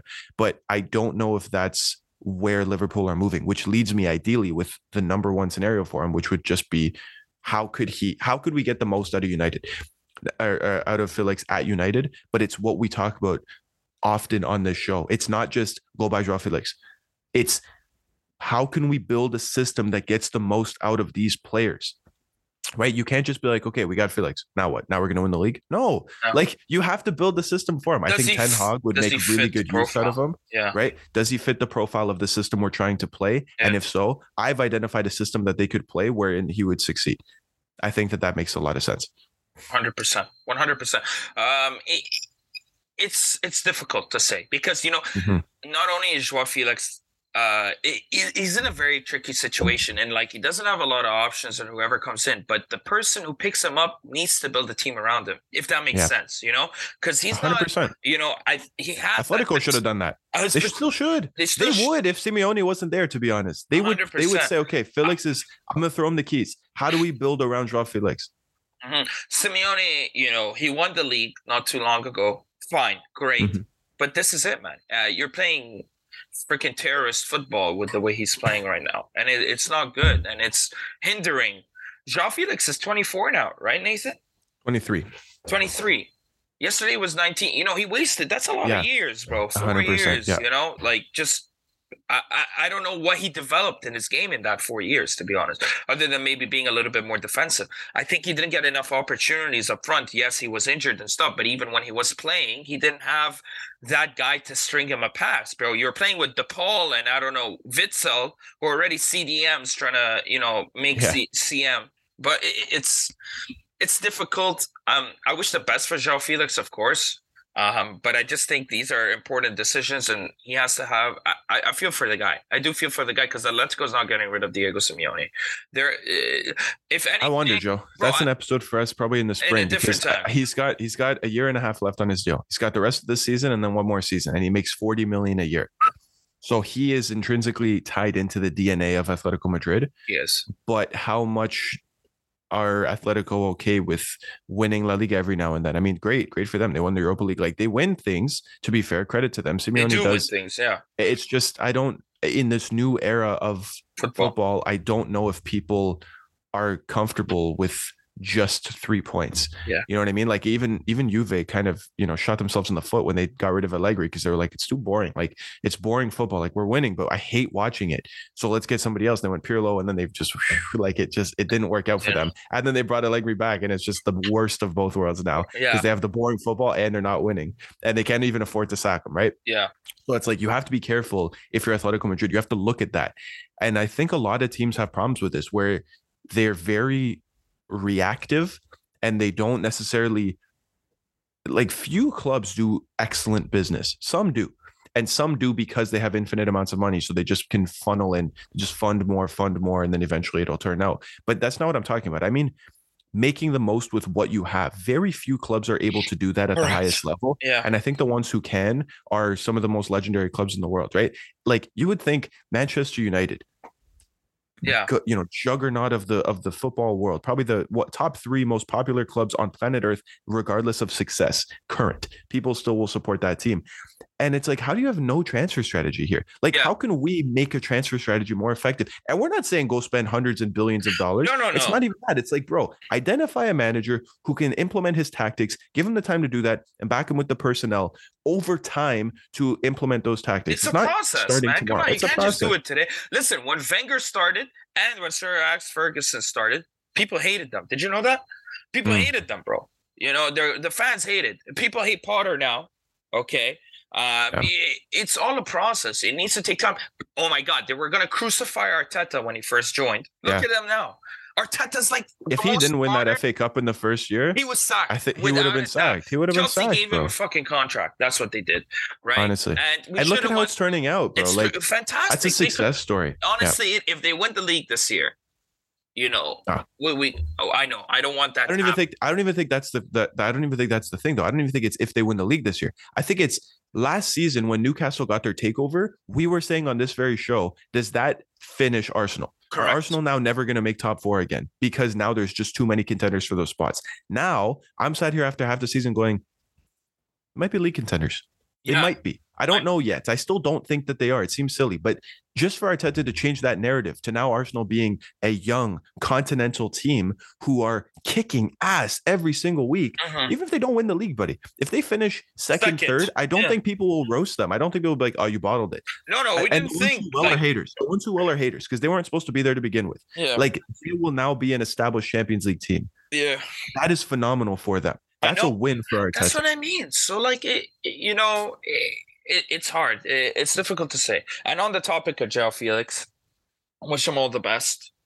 Um, but you know, let, let's see how. I don't know if he's gonna make a move in January. To be honest with you, Nathan. Yeah, I wonder. And this Uh, is actually that's a really good segue to my backup, actually. So during the World Cup, another World Cup gem who I noticed has a remarkably similar skill set with a fraction of the eyes or attention is Mohamed Kudus, who currently Kudus? plays Yeah. at uh, at Ajax. Uh, from Senegal, right? Yeah, I know. from uh no from Ghana. or Ghana. Ghana. Ghana. Yeah. You were talking From about Ghana. him in the group chat. You get a good call out. Talking about him on the group chat. I actually my first extremely viral video for the 90th minute was this. Actually, it's like a million views. It was talking about Ghana versus South Korea. And in that game, Mohamed Kudus demonstrated to the world the the high points of his game, which is what he does. And what I noticed, Joe, is Mhm. that he has all of the same skill set as Joao Felix, Yeah, really, eh? but he's faster. Like he he's more he's more like if you they were to sprint, I think he would win And- that foot race. He draws people in. He's ridiculously shifty. He can meg people left and right. He's left footed, Wow. which is interesting because Joao Felix is right footed. So it's Yeah, not like but in terms of player profile, I love that Kudus has started playing through the nine because this season in particular at Ajax, they kind of said because at one point he was a center mid. They were Yeah. like, okay, he's a center mid. And then Oh, they yeah, said, okay. what if we play him as like more of a false nine kind of role? Mhm. And now he's extreme. He works very hard. Wow. So he's very two way because he, he came up as a center mid, but he's not necessarily like a beast defensively. You it's more it. just that he's he covers a lot of ground from the nine spot, which at times you get frustrated with. You go, well, he's not where I need him to be at the time. I think that there's something to be said about the potential of his game. In one season, he went from a center mid to a nine who can tear up World Cup, Champions League, and domestic league. Because of his nationality, if he were Brazilian, forget it. He would have already been at a different He's team gone, yeah. the Ghana of it all holds him back. And we've spoken at length of the show about how much your nation influences your transfer fee. I don't like that element of it, but it's something we have to deal with because it just it exists. It it's always going to happen. It's always going to be the Yeah. case. It doesn't matter. No, nothing will change that. Which I think to some would deter. They'll go like they look at it and they go like as though the flag is an indication which of your potential no or skill set sense, to be which makes no sense because if you just look at statistically, just even forget the stats, even look Eye. at the eyeball test. Eyeball test, yeah. what does this guy do really well? And you see it, and then you back it up with the stats. You go, why shouldn't I take a risk on this? Why should I go pay 90 million for Joao Felix when I can pay Half of that. 40? Maybe even less than half. maybe half that at the absolute most for Mohamed Kudus to go do the same thing, to light up the leagues in the same way? Because Kudus isn't going to do worse. And this is attributed to largely potential and the fact that Felix is a golden boy. This is not Felix slander. Mm, It's Kudus praise. is to say that this dude runs the same channels. He's very good at linking up play. He can be in those overlapping positions. He can be part of a fluid front three. He can score goals. He's fast. He occupies tremendous space in the box. Like he's a he, he knows where to go Yeah. to get the ball and where to play it for another player to do it. And it's not to say that he's perfect right now, but he's 21 or t- I think Kudus is 22 instead. So Come he's on. 22 years old. He's even Why younger. can't he do that? And if Yeah. United needs somebody of that player profile and they don't want to spend the money on Joao Felix, fine. Go spend it on Kudus now.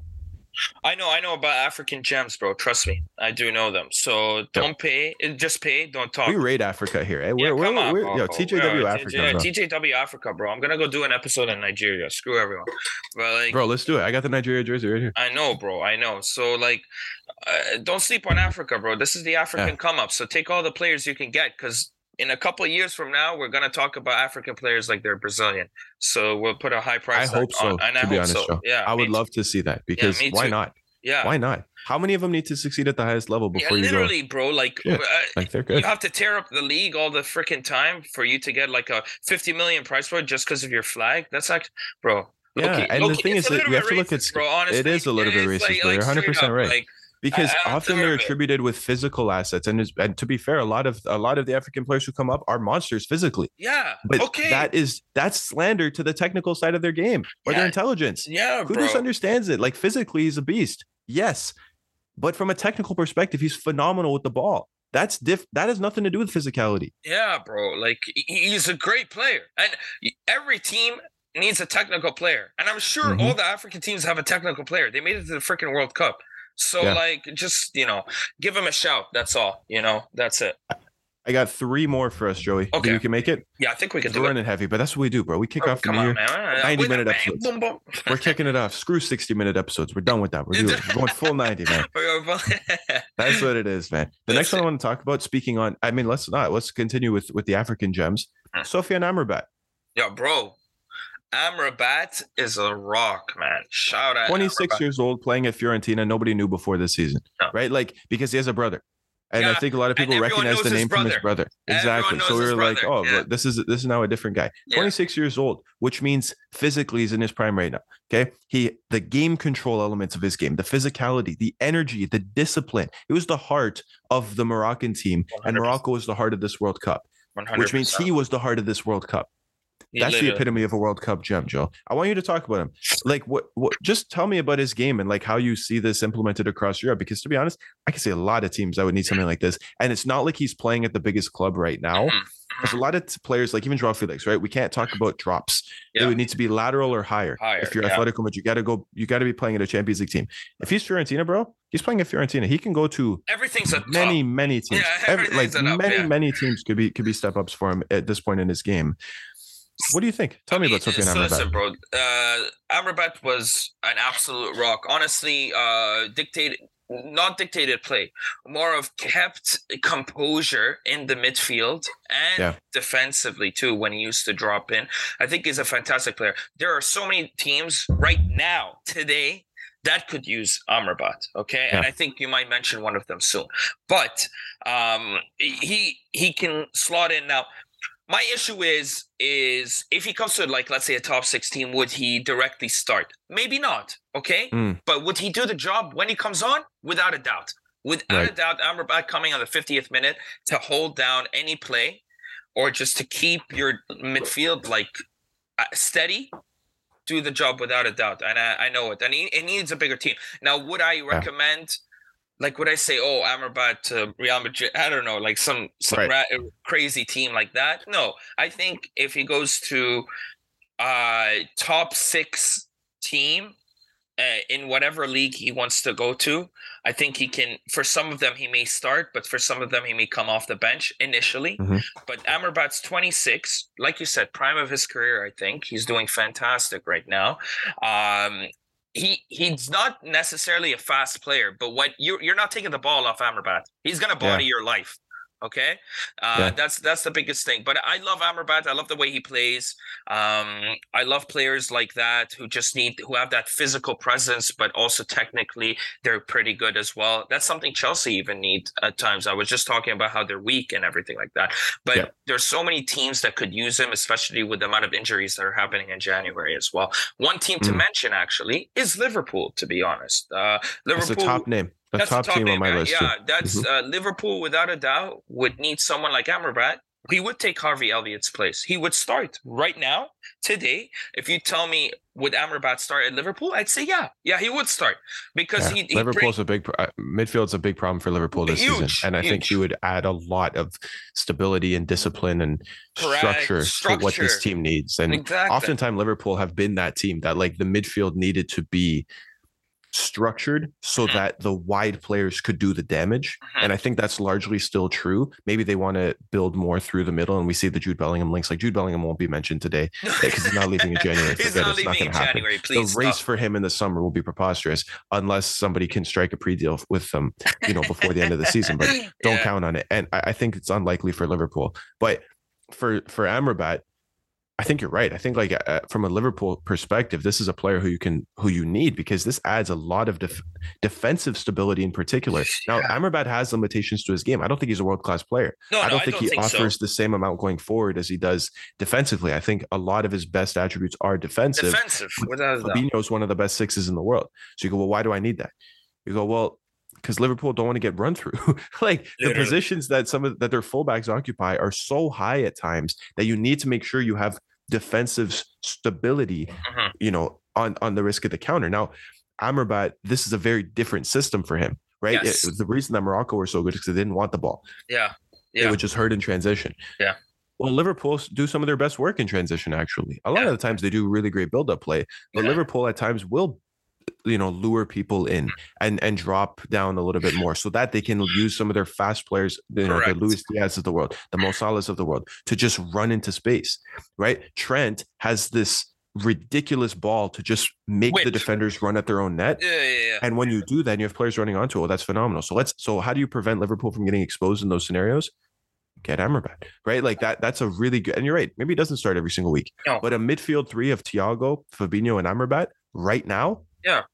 That's probably Liverpool's best midfield three, to be completely honest with you. Uh, currently, without a doubt. And I wouldn't disagree with you at all, to be honest with you. So, you know, Liverpool having Harvey Elliott, who, you know, he's an okay player, but he's no Amrabat.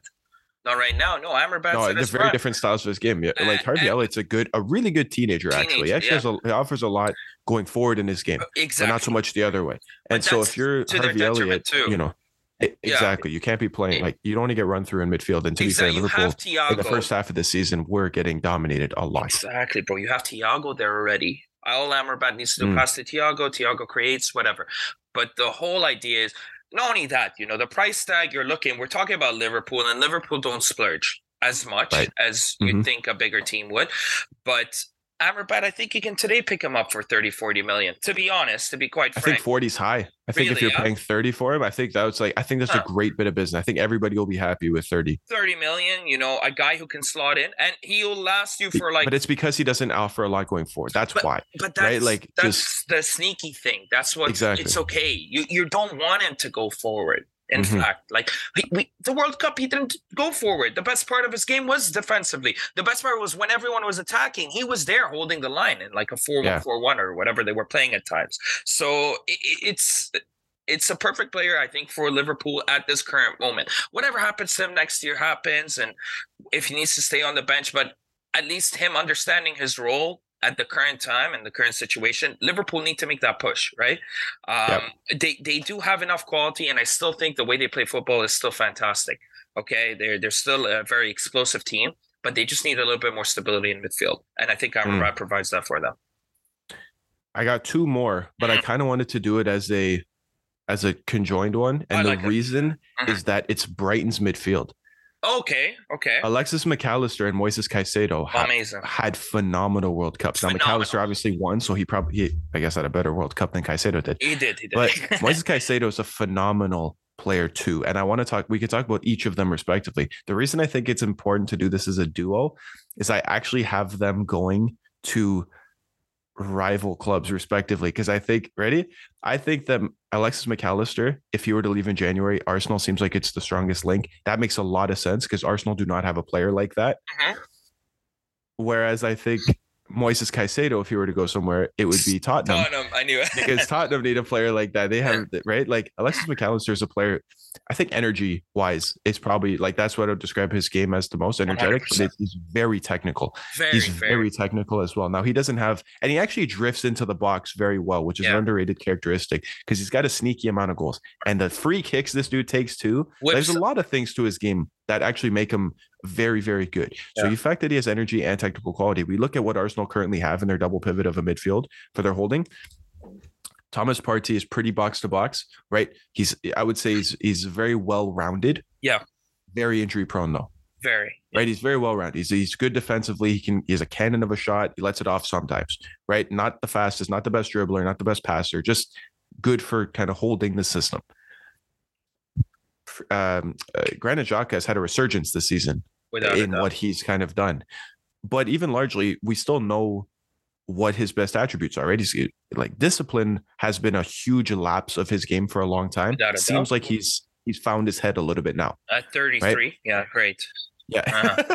he finally found that 34, element to his game. Yeah, But he's God. got always he's had an excellent left foot. His passing range has always been phenomenal. he's got a good shot on Defensively, he holds his shape really well. Yeah, and he's Yeah. got a great shot on it. What Alexis Mac Allister adds to this team is running.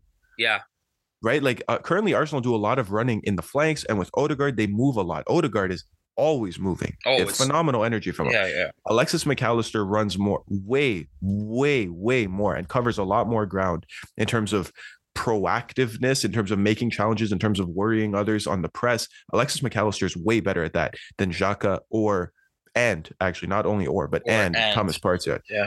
So he offers elements to the game that I don't think they have.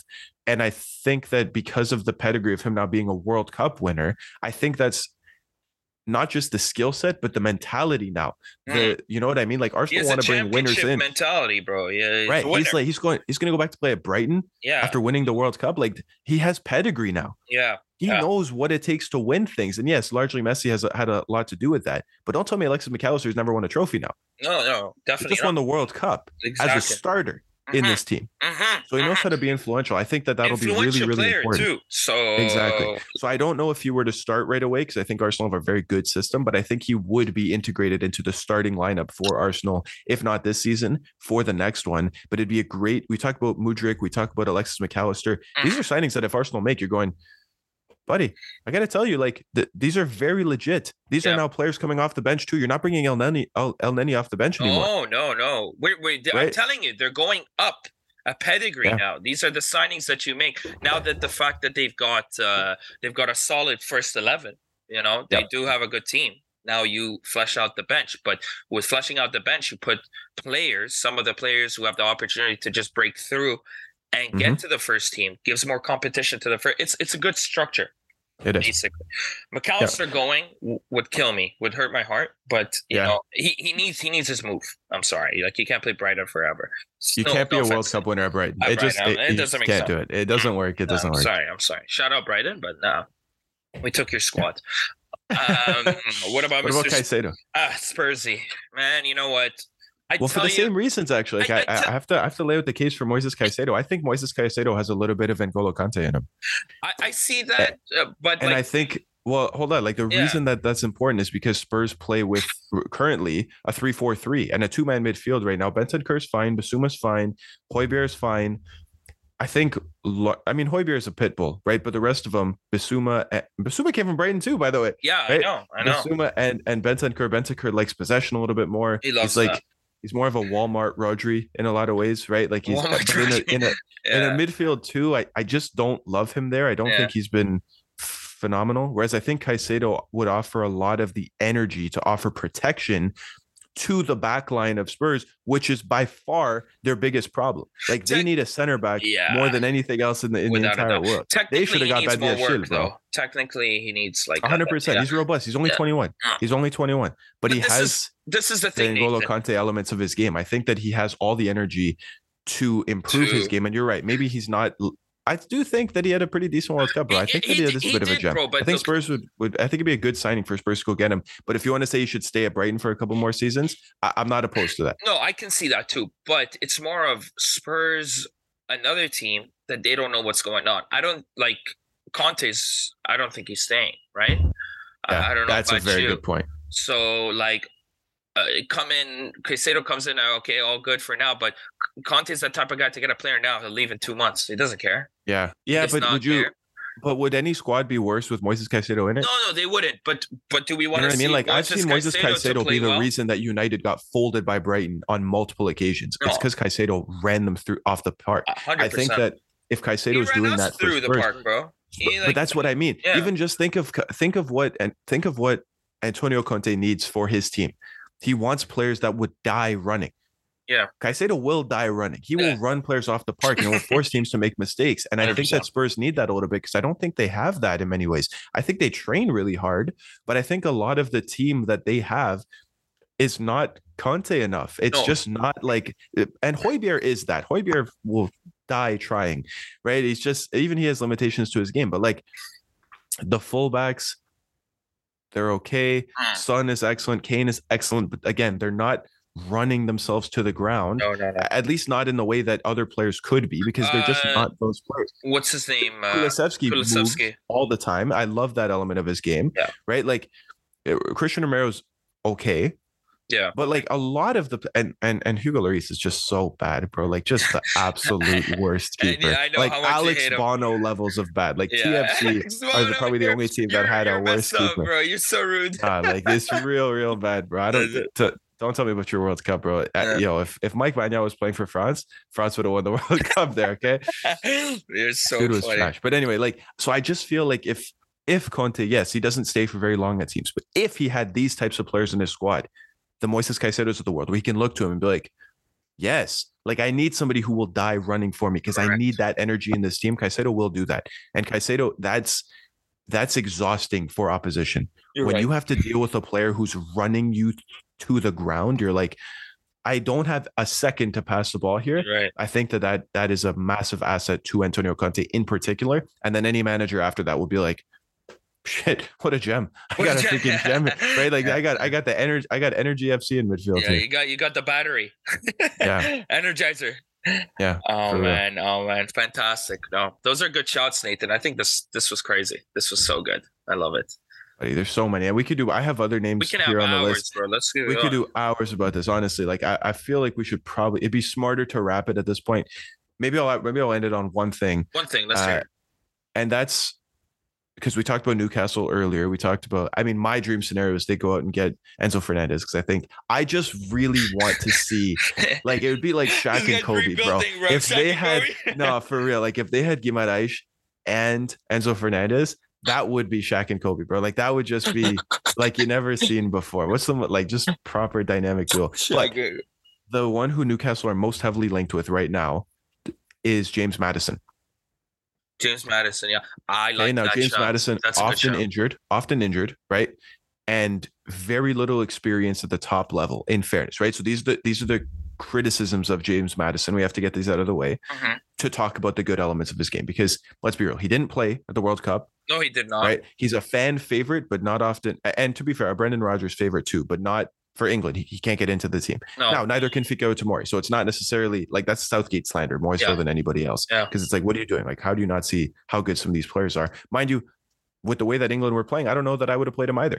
Yeah. You know what I me mean? Like with Yeah. Foden with Saka, I don't know if I would have played him either. Uh, So if you're Newcastle, though, and you want to look at pros here, I don't know what James Maddison's ceiling is because Leicester haven't really played in Europe much. Played the Conference League. Maybe he has some Europa League experience. I don't even know, but definitely not he won the Champions League experience. Cup.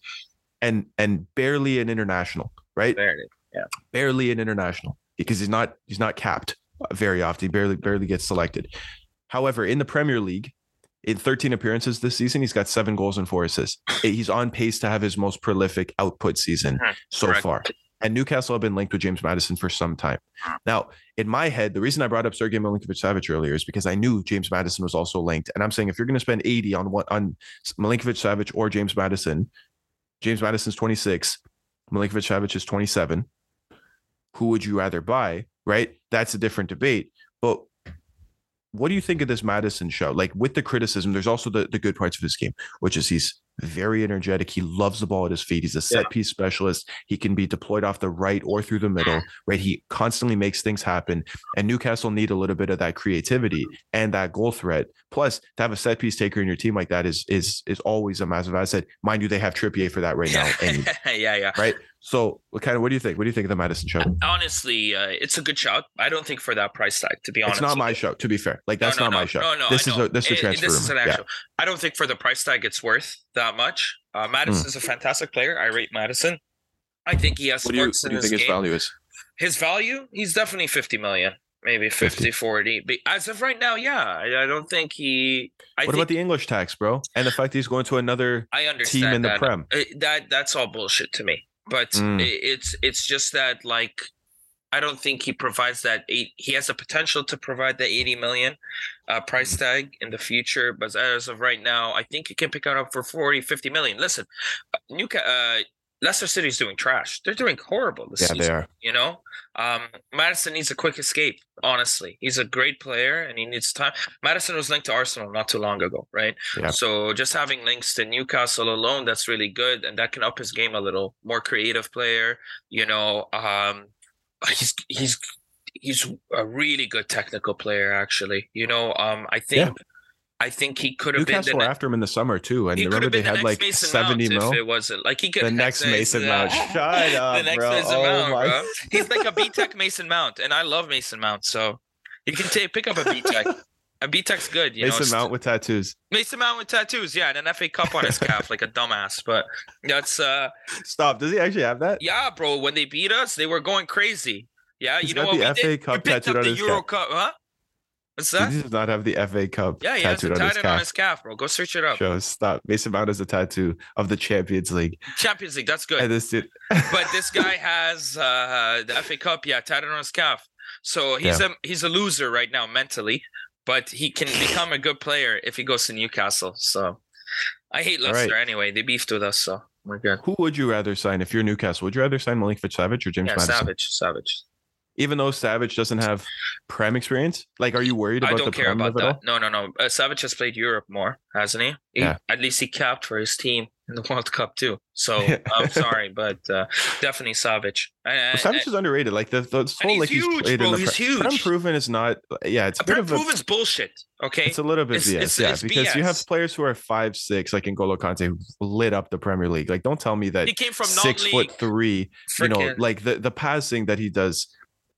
I guess, Serie A is marginally slower, which is probably the criticism. Like he's playing in a league with a slower tempo, right. so he'd have to get involved more. Like that's uh, it's fair criticism, it is. It is. but I, I I'm not that worried about Sergei Milinkovic Savage. I think to say that he couldn't do at least somewhat similar numbers Yeah. in the Prem is a bit disrespectful. There. I was think one. There was one season where uh, he was borderline calling, like they were going to call him world class, like borderline. You Yeah. know, Milinkovic Savage. Maddison hasn't been borderline good at this point. Yeah, so no, no, borderline that's- fit, bro. fit, fit, bro. Like uh, you know, hit hit the gym or something. But um, Dude's always injured. I remember in the summer Newcastle were after him and they said Brendan Rodgers was like, "Oh, 70 million would would buy him would buy one of his legs or something." And I'm like, "Okay, relax, okay, yeah. Brendan." Well, I mean, like if he he's has not one of his like, legs dude. by the end He's a he's a decent cam. Can you he's chill? a decent cam. Come on, bro. I'm in space right now. If you guys can't see this, I'm in Yeah. space with Brendan Rodgers next to me because he's in I out of this it, fucking world. But yeah, Anyway, no. I love it. there are other names we could talk about, but this is also not the last episode of the podcast. We have so many more. yeah, I have, and by the way, not even the last transfer episode in January. Oh no, this was just January. in This is the beginning. these are the top transfers to look out for in the window. Now, this is not to say that more rumors won't spread and that we won't react to actual transfers that have happened. There's still tons of stuff to be said, tons of stuff to be done. But after what's this, 90 minutes probably, I think it's time for us to wrap it. I love we it. got to call it an end to episode number. Get this, Joe. Ready? Yeah. 175 What of the Jersey Wall podcast. bro? The big 200 is gonna be amazing. Yo, we're and I, I want it in the new year. Maybe we'll start like doubling down on episodes. We'll do them a little bit more frequently. Even Yes. I don't know. We have to we have to figure this out. You guys won't be part of that production meeting. That'll be a TJW conference call to TJW have. production, don't. We'll see what's call. going on. It'll be over wings or or Arabic food or something. We'll just have you know. team call, team call, bro, team call. Yeah, um, I we'll just figure want to notify everyone. Uh, Liverpool's losing one nothing to Brentford right now. Uh, could have been two, but um, uh, I know you're loving that, Nathan. Oh, I love it, bro. I can't wait to go tune in. Anyway, that's a wrap for this episode of the Jersey Wall podcast. Thank you as always for tuning in. I've been your host, Mr. Nathan Santos, aka Master Chef Nate. And with me today, Joey Dynamite. That's a freaking deep cut right there. Deep cut, bro. Come on. Joe, thank you so much for joining me. Of course, brother. Thank you for having me on. Always a pleasure. Where can we find more from you, Joe? Find me at joking dot underscore underscore on all platforms and uh, say hi. Yeah. Or hate me. Boom. DM a hate message. I'll know I made it. And you can find me on Instagram at the Nathan Santos and everywhere else at Master Chef Nate, including on TikTok, where you can find the TJW Bites, which, and I used to say the fastest growing hashtag in the history of the internet. Yo, it might be now. Like at that time, it was a bit of a No, hyperbole. Literally But now. now, like, bro, we're talking like week by week, like millions, Millions. of more views. I we know. hit five million, bro. Remember when Mina said when we hit one million, he's like, I hope that hot take by the end of 2023, we've hit 10 million. I was like, buddy, we're halfway there. yeah. like, wow. I got to do five million in. Anyway, anyway Five yeah, million big, big things views. coming. Big things coming. You Don't many- forget, by the way, go to elmontnewsoccer.com. 100%. Gotta click the sponsors. Go right now. TJW10. Enter the promo code TJW10 at checkout. Save Thank 10% on your entire order. And guys, you can have a Jersey Wall collection that looks just like this. That's a wrap, guys. We It's love you guys. Done. We love you. Thank you so much for tuning in, and we'll see you next time right here on the Jersey Wall Podcast, baby.